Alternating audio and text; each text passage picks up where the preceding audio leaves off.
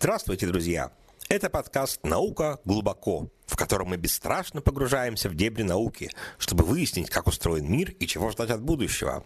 С вами я, его ведущий Андрей Константинов. Сегодня мы будем разбираться, на что способен обычный лед, если его немного усовершенствовать. Об удивительных свойствах льда со мной согласился поговорить химик-неорганик Вячеслав Бузник, академик Российской Академии Наук, исследователь и создатель множества новых материалов. Подкаст выпускается журналом «Код Шрёдингера» и оно «Национальные приоритеты» на темы кода науки и технологий.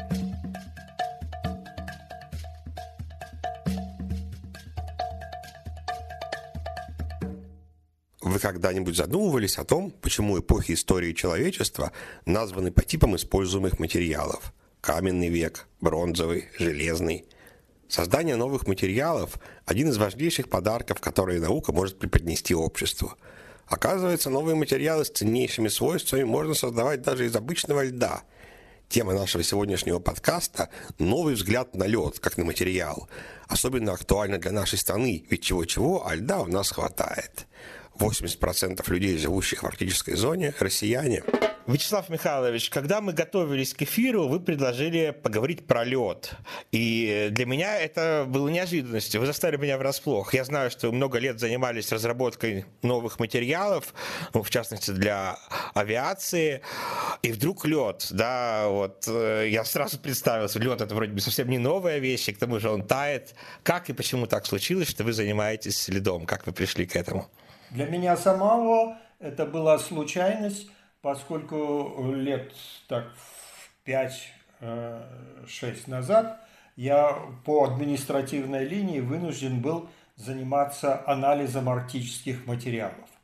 И э, когда смотрел эти, приходилось заниматься и рассматривать современное состояние, возможные перспективы применения всяких разных материалов – то обращал внимание на какие-то интересные. И мне показался интересным материалом лед. Во-первых, это материал, который известен давно-давно. Пробовался он еще тоже давно в качестве материала, но в частности более тысячи лет назад э, лед э, эскимосы использовали для строительства своих жилых домов, иглу.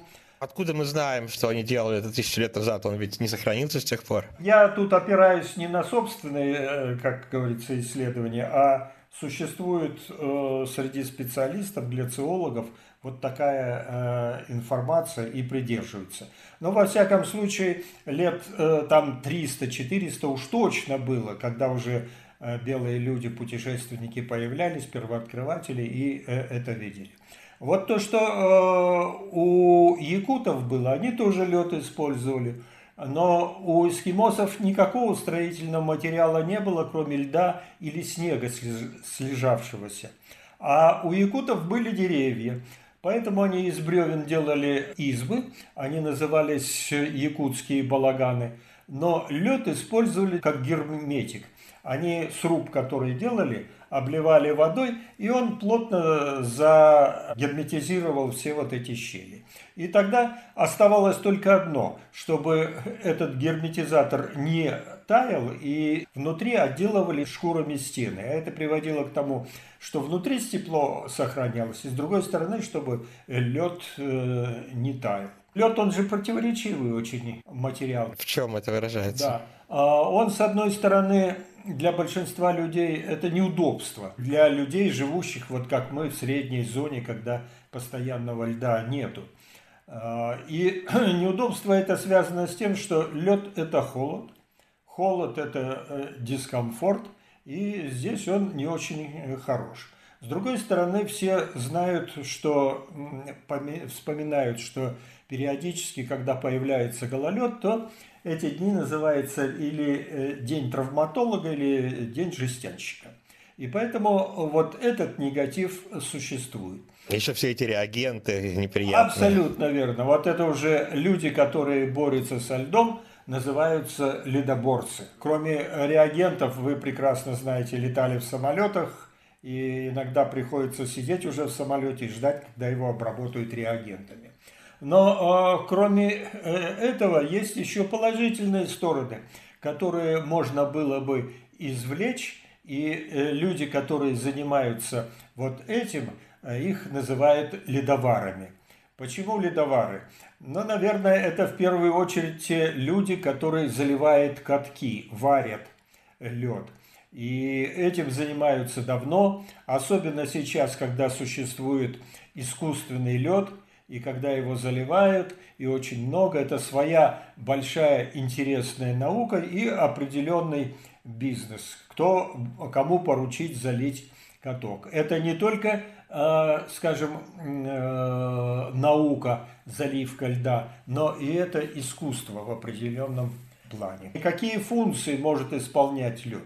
Во-первых, лед – это э, носитель холода, о чем я уже говорил, поэтому используется э, при хранении продуктов. А вторая э, его направленность – это то, что он носитель информации. Когда лед организуется, замерзает, то в зависимости от условия состояния атмосферы в него попадают биологические и химические элементы, которые потом могут нести информацию о том, какое было состояние. И вот если лед пробурить, что это делается в Антарктиде, и вытащить этот керн длинный, и исследовать этот керн поперек, то можно привязать и говорить, какая была температура, какие были условия. То есть он элемент сохранения памяти. Скажем, во льду или в мерзлоте в Якутии находят э, э, мамонтов. То есть они сохраняются до такого состояния, что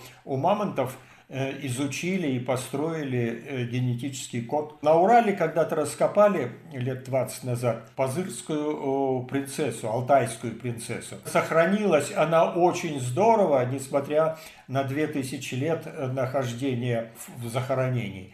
И это было связано с тем, что после того, как э, ее захоронили, она была залита водой, а потом замерзло все, и она пролежала фактически во льду. Это вот роль, да, как хранителя информации, она, кажется, тоже двойственная. Нас все время пугают страшными древними вирусами, которые мы можем разморозить э, э, в Арктике где-нибудь. Такое не исключается, потому что бактерии, которые сохраняются, они даже после десятков э, тысяч лет начинают э, размножаться э, и снова воспроизводятся. Поэтому есть такая определенная опасность, которую бесспорно нужно придерживаться. Ну и самый главный момент, который полезен у льда, это то, что он твердое вещество. Раз он твердое вещество, он может исполнять функции конструкционного материала. Пользоваться для сооружения, о чем мы с вами говорили, для заливки получить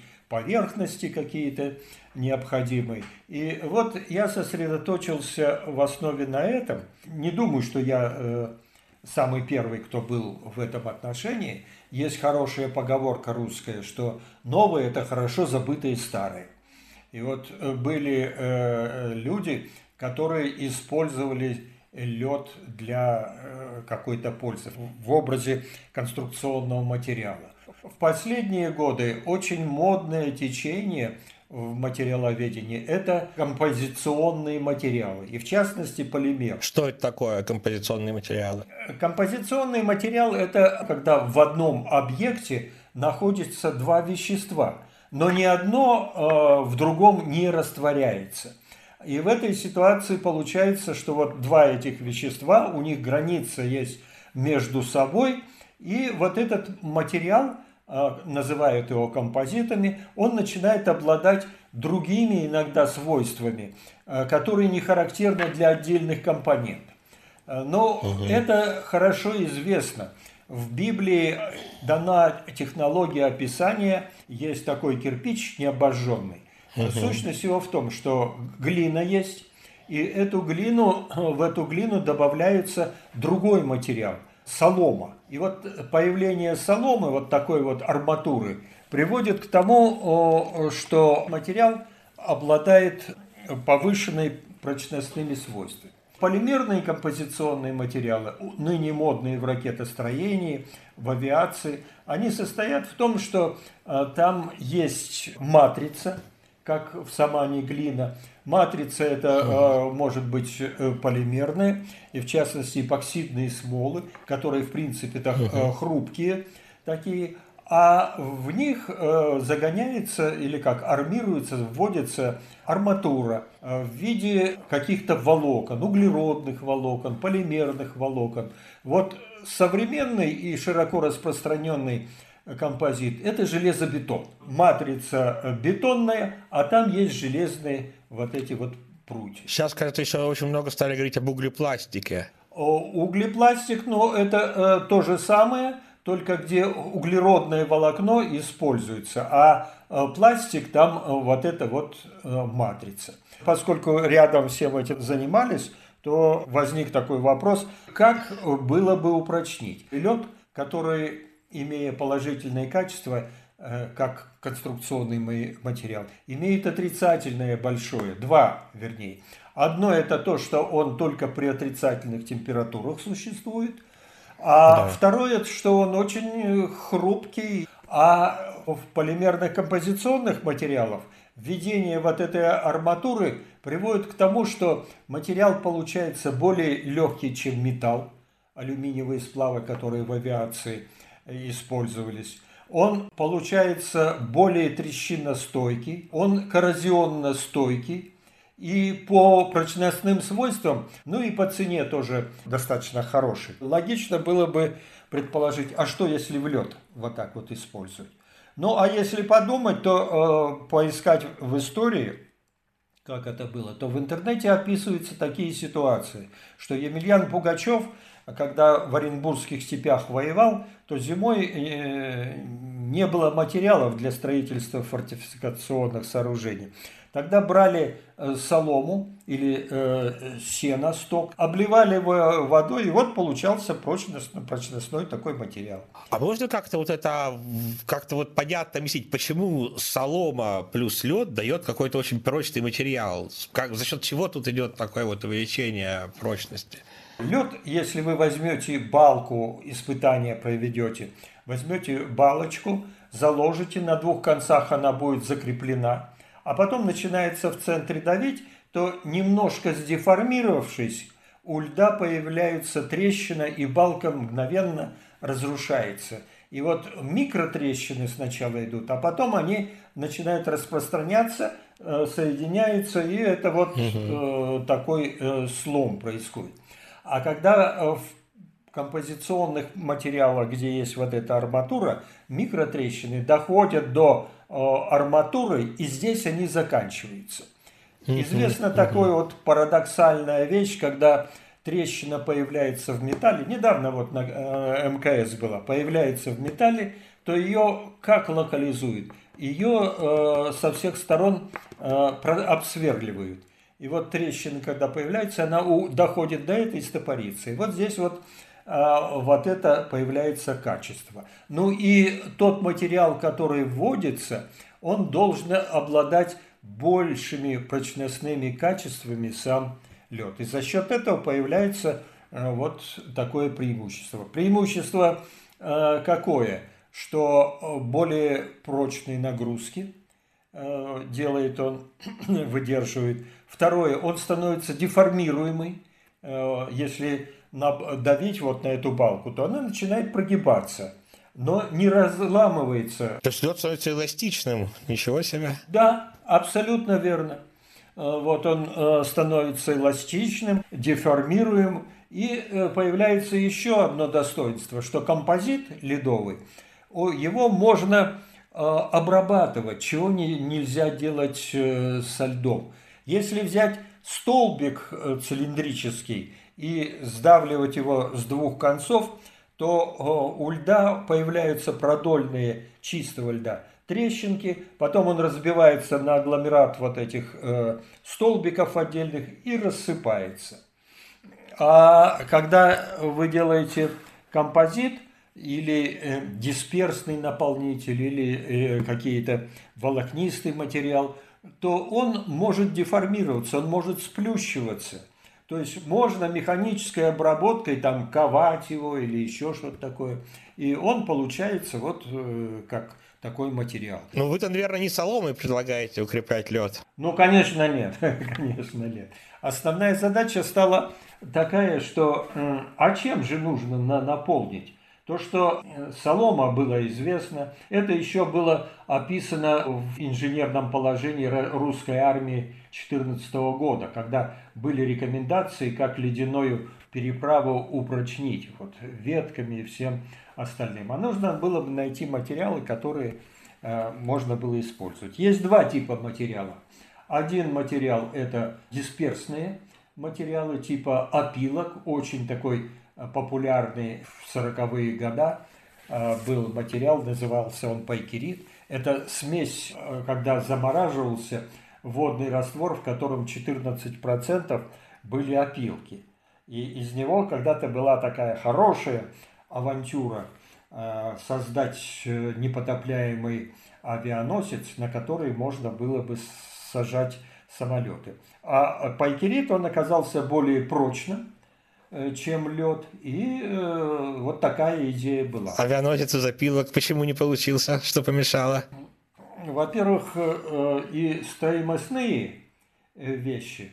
А, во-вторых, что одно дело получить материал, а с другой стороны его нужно сделать судном большим, с большой длиной, там длина разбега для самолета должна была быть порядка 600 футов. Но этот авианосец мог существовать только там, за Северным полярным кругом, да и даже ведь и там бывает тепло. А его желание было сделать так, чтобы в северных морях сделать такую посадочную площадку, а, а самолеты могли взлетать и э, для борьбы с подводными лодками угу. немцев была у англичан. Но пока этот лед делали, э, были созданы самолеты, которые стали летать значительно лучше, и необходимость этого исчезла. Потом были сделаны, только такая методика по этому материалу была использована, когда э, строили какие-то развлекательные сооружения ледовые э, в Финляндии. Саграда фамилия делали, Айс Саграда фамилия, вот, он нашел преимущество. Другая большая авантюра, которую, я считаю, была сделана, это в 1957-1959 году американцы решили сделать подледную а, ракетную базу. И тогда ракеты типа «Поларис» смогли достигнуть Советского Союза, и они планировали сделать такую базу, целый город под а, землей. Это вот межконтинентальные баллистические ракеты там должны были? Да, да, да. Но э, там э, возникла следующая проблема. Оказывается, лед-то он все время двигается. И это, в общем-то, известный факт. Почему американцы не учли этого? Они уже сделали, построили, э, построили 3000 километров там дорог. Это в каком месте? А, это было в Гренландии, ага. на территории чужой страны. А, у датчан они все это делают. Датчане только потом узнали, что это было такое. Угу.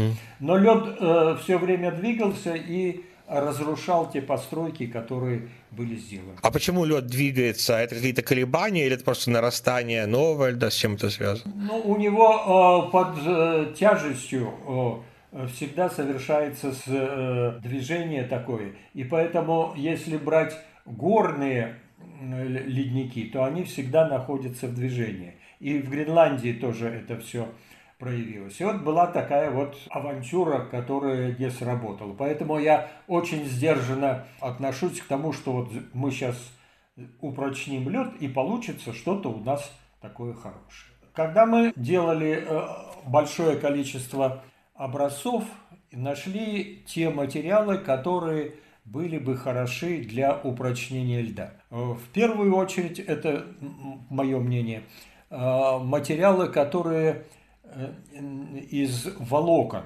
Это могут быть э, полимерные волокна, арамиды, различные русары вот отечественные. Это базальтовые волокна, это углеродные волокна.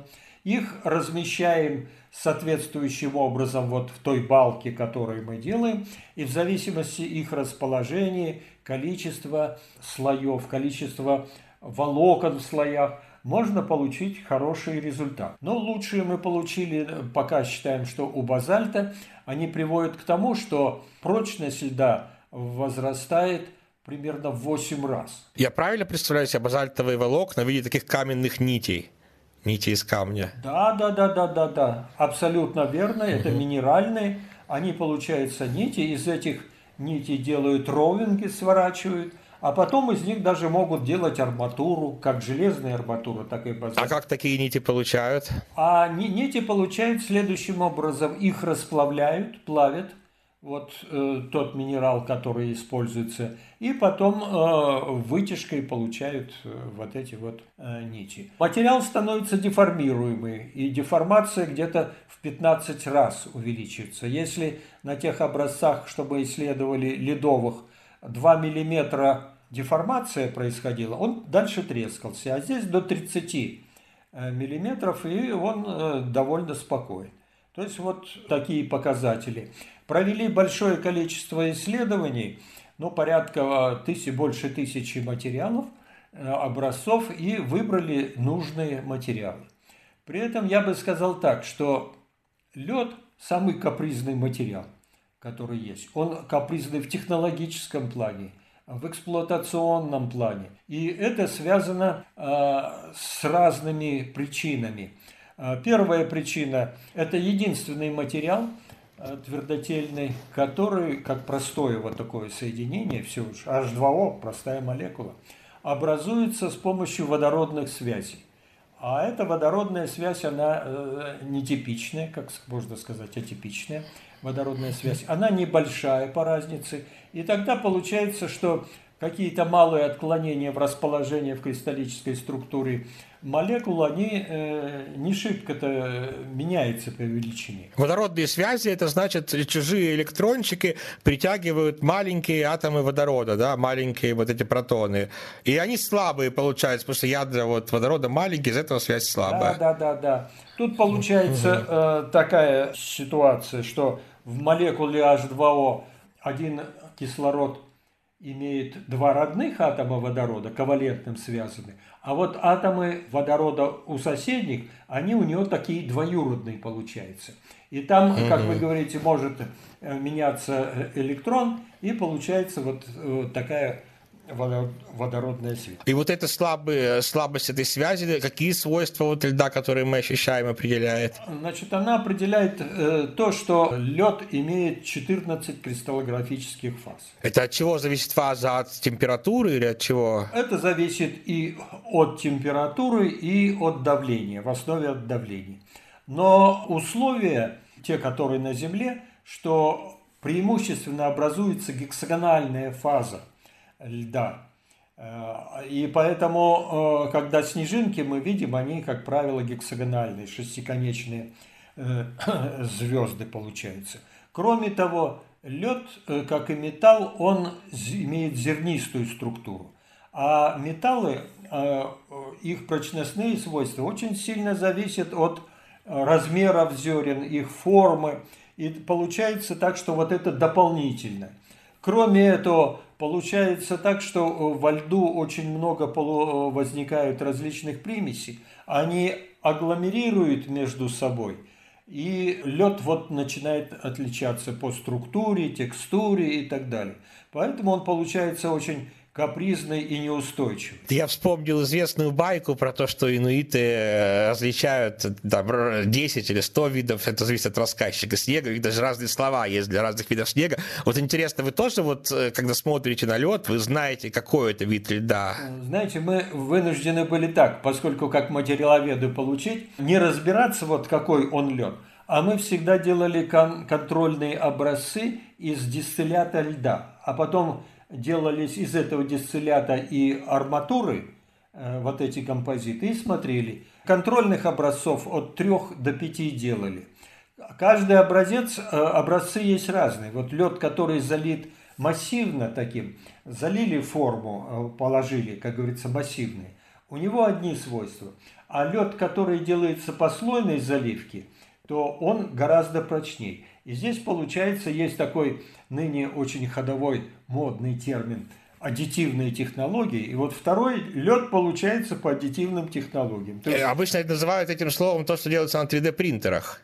Ну, аддитивные технологии это 3D принтинг. Да, да, да, да, да. Потому что там наносится там что-то, потом наносится еще другой слой, я обычно э, говорю так, э, что аддитивная технология – это технология, ну тут есть, кто-то сказал из великих скульпторов, есть такой подход, как вы сделаете, беру глыбу мрамора, отсекаю все лишнее. Так вот, аддитивный там ничего не отсекается, там наносится только вот. И заливка льда, она вот является такой. Это приводит к тому, что один образец, залитый вот таким послойным, там по, по миллиметру, он делается порядка э, может до 10 часов. Базальтовые нити, они совсем тонкие, тоньше миллиметра. Да, да, да. Да, да. И вот мы накладываем слой нити, потом заливаем их, потом опять слой нити, опять заливаем. Да, да, да. В ряд э, мы нашли, э, какое оптимальное количество должно быть этих нитей где нити должны быть расположены э, вверху или внизу, а балка ледовая, она чем э, специфична и сложна?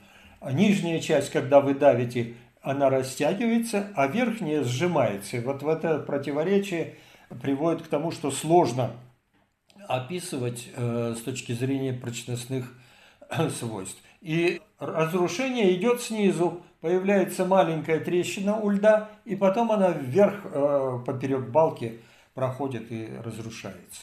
И поэтому зависит от ее положения, сколько слоев может быть от этого, как нити расположены здесь. И вот это все исследовали и нашли варианты, которые более-менее благополучнее. Э, ну вот получили бы такой замечательный суперлет, гибкий, прочный, но ведь другая его слабость осталась э, в прежнем виде, он по-прежнему тает. И тогда для чего он нужен? Ведь даже на крайнем севере иногда бывают плюсовые температуры. Пока, во всяком случае, я о себе. Мы думали только о первой части, прочностной. Что касается того, что вы сказали, как бороться. Я думаю, что здесь э, борьба, не борьба, а направление, если есть необходимость сохранения льда, то э, в принципе она решаемая. И решение состоит в том, чтобы в лед ввести какие-то проводники, которые могли бы проводить холод, замораживая внутри. Идет сверху, скажем, таяние, а внутри температура э, понижается. Э, этого льда, этого композита. Реально ли это? Я думаю, что да, реально. Вот если вспомнить, вы были на северах, нет? Да. Ну вот, э, помните, э, в Якутске, в Норильске, что все дома большие, они стоят на сваях. Угу. И для, это для того, чтобы тепло, которое идет от дома, не допустить вечную мерзлоту, чтобы не было таяния. Так разработаны такие способы, когда с помощью различных э, хладагентов и устройств их э, вокруг свай вставляют и э, охлаждают. То есть вот такое охлаждение возможно. Но насколько оно будет по экономике проходить, это сложно.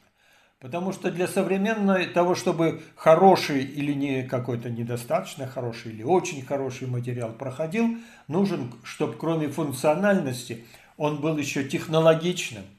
Его можно было легко сделать. Он был экономичный, чтобы это не стоило таких э, денег, что это были бы э, золотые. Ну и э, экологичным должен быть чтобы после, э, когда растаял вот лед, э, лед-то ничего не меняет. А вот тут та начинка, базальт, который может, с ним уже нужно будет потом э, что-то делать и бороться.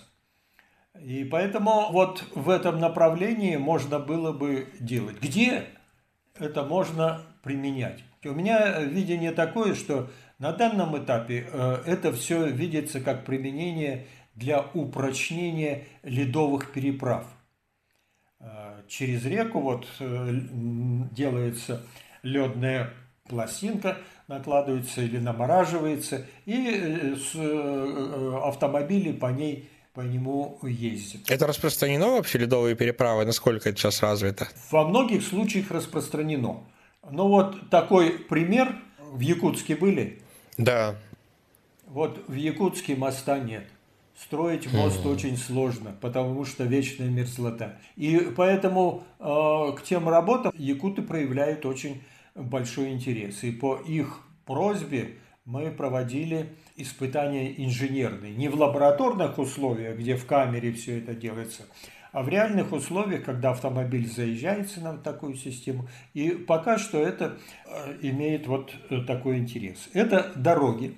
Второе, э, другое, что есть интересное, это разгрузочные площадки на необорудованном берегу. Когда подходит, нету причалов, куда можно подойти, а куда разгружать можно было. И на эти площадки это взлетно-посадочные площадки, на которых э, все это можно делать. Это пирсы ледовые, это э, ледовые острова э, канадцы и американцы используют, когда э, на мелководье нужно делать бурение для, э, в морском дне, на, э, на мелководье, и э, намывают или намораживают э, лед, э, ледяной остров – Туда ставят оборудование бурильное и бурят э, эти скважины. Это вот такой.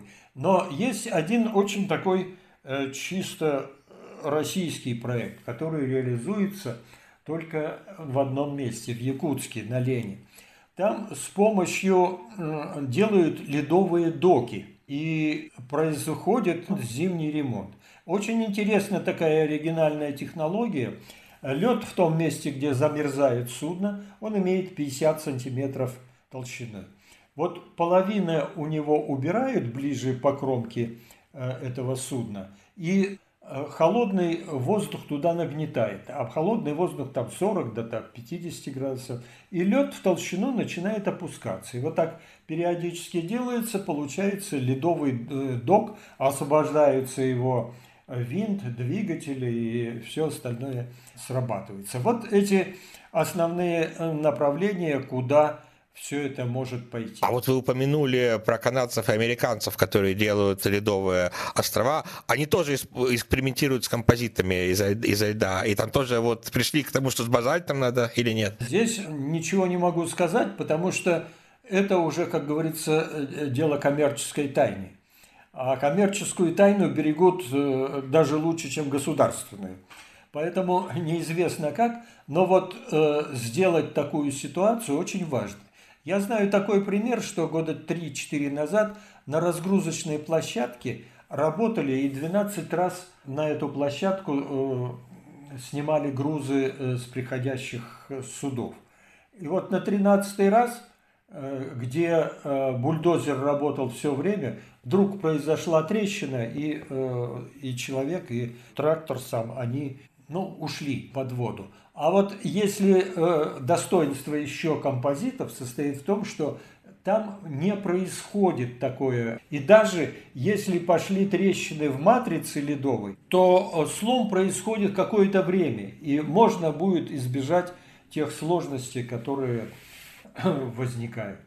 Скажите, а вот а, если область создания композитных материалов из льда будет успешно развиваться, чего можно ждать в перспективе вот лет через 20? Как вы видите будущее материалов э, с использованием льда? Мне кажется, сейчас вот э, реализуются попытки другого большого исторического успеха, э, ну, большого в том плане, что по деньгам он э, большой. Это транспортировка ледяных айсбергов э, из Антарктиды туда где-то к Арабским Эмиратам. Ради пресной воды? Да, да. И вот мне видится, что это ледовые переправы. Те же самые, как вы говорите, когда намывают искусственные ледовые э, острова, и там можно, э, нама, как, когда их намораживают, то и закладывать соответствующие арматуры. Вы, наверное, может быть, были и знаете, в Харбине проводится ежегодный праздник льда и снега. И там выстраивают большие-большие такие сооружения. Они выстраиваются из-за льда, который э, вырезают в реке Сунгаре. Э, вырезают их, привозят и строятся. И вот там возникает э, проблема такая, как сморозить эти вот балки. Э, скажем, когда вы дело имеете с металлом, из, из отдельных э, деталей получаете конструкцию, то есть хороший такой э, метод электросварка. Вот сварили, и тогда получается, что две трубы – это очень хорошо. А мерило всего, насколько это хорошо, что потом эти трубы начинают растягивать, и если труба лопается не по шву, а в другом месте, то это вот качество вот такого. Но вот э, такую идею мы тоже попробовали, что два блока, если взять льда и их между собой сжать, можно его, как говорится, сморозить воду там помещая. Но вот э, мы попробовали, и есть такие материалы, как называемые криогели. Вот криогели мы это сделали, криогели, гидрогели, попробовали разные варианты. И оказывается, что вот если криогель вы туда введете, то прочность вот этого шва оказывается э, лучшей прочности это. И при наложении давлений разрушается не по шву, а сам ледяной образец. Вот, судя по всему, в основном материалы изо льда будут использоваться при освоении Арктики, да. А вот почему так важно нам это освоение? Потому что вот для человека, живущего где-нибудь в обычном городе, Арктика кажется такой безжизненной ледяной пустыней. Зачем нам деньги тратить и туда соваться? Ну вот я могу э, сказать такие примеры, с которыми имел дело. Это когда э, э, керамические пористые материалы, они как теплоизоляционные материалы, но их беда становится в том, что э, если попадает вода, а вода э, хороший проводник типа по теплопроводности, то э, материал этот не работает. И становится вопрос, а сделать этот материал гидрофобным, чтобы вода в него не входила, несмотря на его пористость большую, и он бы мог работать. То есть известные материалы адаптируются для условий Арктики. А в Арктике э, влажность очень высокая. Поэтому разработанные материалы э, специально для Арктики, они могут применяться и в любых э, других условиях. А вот если отрешиться от э, человеческих э, нужд, от всей этой вот нашей борьбы ледоборцев и ледоваров, а вот посмотреть с точки зрения планеты, какую роль лед играет для планеты? Почему вот говорят о криосфере, каком-то таком вот важном пространстве, типа биосфере? Нужен ли как-то лед планете или это какой-то вредный нарост на ней? Я не думаю, что нарост, во всяком случае для человека нарост. Дело в том, что лед появился 2,5 миллиарда лет назад. Когда э, планета была очень раскаленной, потом она остывалась, потом появилась вода, появилась там жизнь. А потом, когда подостыла планета, то в некоторых местах стало так холодно, что водная фаза или в атмосфере газовая фаза воды, она стала превращаться в лед. И тогда появилась криосфера – весь теплооборот планеты, который осуществляется, на 30% происходит от э, криосферы. Через нее идет. А лед и снег обладают очень хорошей отражающей способностью. Альбедо 0,35. Конечно, можно, наверное, э, говорить о том, что как плохо, что вот столько-то тепла уходит назад, но э, опять в космос – но для тех людей, которые живут э, в теплых краях, это может быть и очень здорово. Сейчас-то все думают, как остановить глобальное потепление. Вообще нынешнее положение наше, оно э, э, называется у э, геологов междуледье. То есть у нас как вот такой э, теплый период, а на самом деле у нас будет э, и холодный. Спасибо вам большое за э, ответы на вопросы про лед. Можно я вам задам еще несколько э, маленьких таких развлекательных вопросов? У нас есть такой жанр, называется Блиц, такой раздел подкаста, в котором мы всем гостям задаем один и тот же набор э, коротких вопросов, э, ну, на которые можно дать достаточно короткий ответ. Первый вопрос. Какой научный вопрос, какая научная загадка или проблема вас больше всего волнует? Глубокий вопрос, он уже, как говорится, у вас натренированный. Э, я думаю, что вопрос, как жизнь сделать дольше и счастливее. Какого э, изобретения, из ну, возможных изобретений, которые вот будут ближайшие, возможно, там ближайшие лет 10-20, вы больше всего ждете, на которые мы можем ну, надеяться? Э, я думаю так, что сейчас настолько сложно быстро меняется, что трудно предсказать. Но вот в области скажем, информатики, интеллекта искусственного. Если бы мне 25 лет назад рассказали, что мы с вами вот так вот можем общаться, я бы очень не поверил. Кстати, какое, на ваш взгляд, самое важное открытие в 21 веке за вот эти 20 лет? Я бы сказал так, что вот с половины Э, прошлого века. И вот то, что э, сейчас мы находимся в 21-м, э, на первом бы этапе я бы назвал радиоактивные элементы, создание атомной энергетики и всего-всего. Потом бы я бы сказал полимерные материалы, и это все сейчас остается, но полимеры уже не органические, а полимеры неорганические, скажем, такие материалы, как нанотрубки, углеродные, нанотрубки, э, фуллерены и э, графены. Вот эти материалы представляются. Э, сложность состоит в том, что мы эти материалы обладают удивительными свойствами на уровне одних макромолекул, скажем, хоть длинных и больших. А мы ожидаем от них свойств, которые работают как макро, на макросистеме. И здесь получается так, что если даже углеродная там нить обладает очень большой прочностью, то как сделать из нее макрообъект, который бы сохранил это, вот э, это основная работа для материаловедов. А, вам, наверное, приходится э, иногда просматривать хотя бы научно-популярные книги, а может быть и читать. Э, если вам попадалась какая-то особенно хорошая книга научно-популярная в последние годы, не могли бы вы порекомендовать ее нашим слушателям? Я вспоминаю такое выражение Курта Ванингута, который говорил, тот ученый, который не может ребенку, школьнику рассказать, чем он занимается, он авантюрист. И поэтому э, здесь очень сложно, и я ценю эти э, книги. Я воспитывался, почему я как-то ушел в науку, что воспитывался на таких популярных книгах, как вы говорите, были очень много тогда, в 60-е годы, по космосу, по атомной энергетике, еще. И вот это э, воспитывало э, и э, привлекало людей. Сейчас же я вот такие серии сам пытаюсь писать.